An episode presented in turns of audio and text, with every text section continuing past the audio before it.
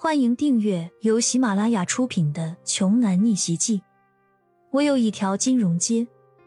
作者：山楂冰糖，由丹丹在发呆和创作实验室的小伙伴们为你完美演绎。第二百一十一章。听完刘增新的话，一旁吕怀安首先考虑的是，必须得先把自己撇干净，先把他们吕家摘出来。他生怕沾了一身骚。你们赌你们的，爱赌什么赌什么，别什么破烂事情都要扯上我们吕家，行不行？那小子他自己有一个新建不久的大型制药厂，就你那款兰博基尼啊，他还是能够拿得出来的。骄阳鄙视的瞥了一眼双臂交叉着，正说风凉话的吕怀安。与此同时，他也想没多想，便一口答应了刘增新提出来的新赌约。好。一言为定。什么？刘增新有些惊讶。这小子莫不是那傻子吧？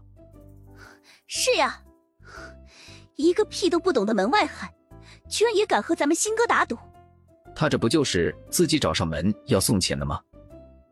对于周围人的难以置信和议论纷纷，骄阳耸了耸肩，接着对刘增新说道：“我不会开车，手里也没有车，居然……”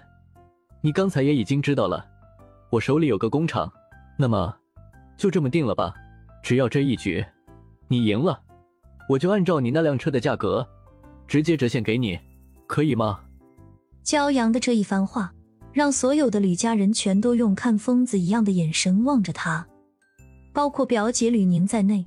他甚至也觉得骄阳现在的精神状态是不是受到了什么刺激所致。他一个村镇郊区山沟里出来的土药厂小老板，连高尔夫球是啥都不知道，连球杆都没有，正经的国内外比赛也都从来没有看过一场，就敢和常年混迹高级球会的刘增新比试，他哪里来的这么大的自信呢？不是狂妄自负的过了头，那就是精神不正常的表现呀！肖阳表弟，吕宁赶紧叫了一声。希望骄阳能悬崖勒马，适可而止。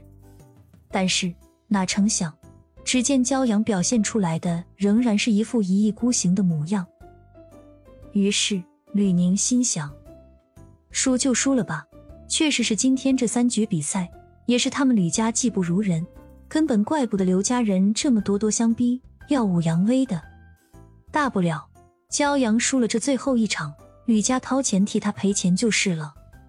区区一辆兰博基尼的费用，对于他们吕家而言，也不是什么支付不起的巨额款项。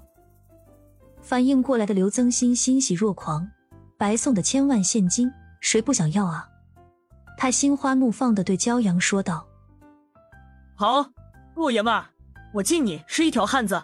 这一局我亲自和你比，也让你见识见识什么才是高尔夫球顶级的进洞之法。”一想到自己挥一挥手臂。就轻轻松松赢了一千万，刘增新就莫名的全身兴奋不已。这可是和他们刘氏家族给他的一年分红差不多了。等拿到这笔钱以后，刘增新就决定把自己的那辆兰博基尼先卖个二手了，然后把两笔钱凑在起来，再置换一辆更好、更高端、大气上档次的新车。既然双方都认定了的赌约已经成立，那么接下来就要准备开始比赛了。整个高尔夫俱乐部在场的所有会员客户都被惊动了，大家纷纷汇聚过来，打算好好的看场戏，都好奇的想要瞧一瞧那辆价值千万的豪车最终会花落谁家。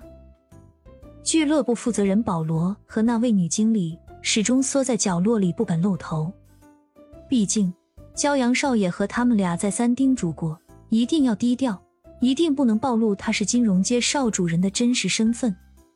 要不然，他们两个刚才早就冲出来，直接把刘家那有眼无珠、四处叫嚣的一帮人赶出俱乐部了。老板，你说咱家少爷能赢吗？女经理怯生生问向保罗。本集播讲完毕，想听更多精彩内容，欢迎关注“丹丹在发呆”。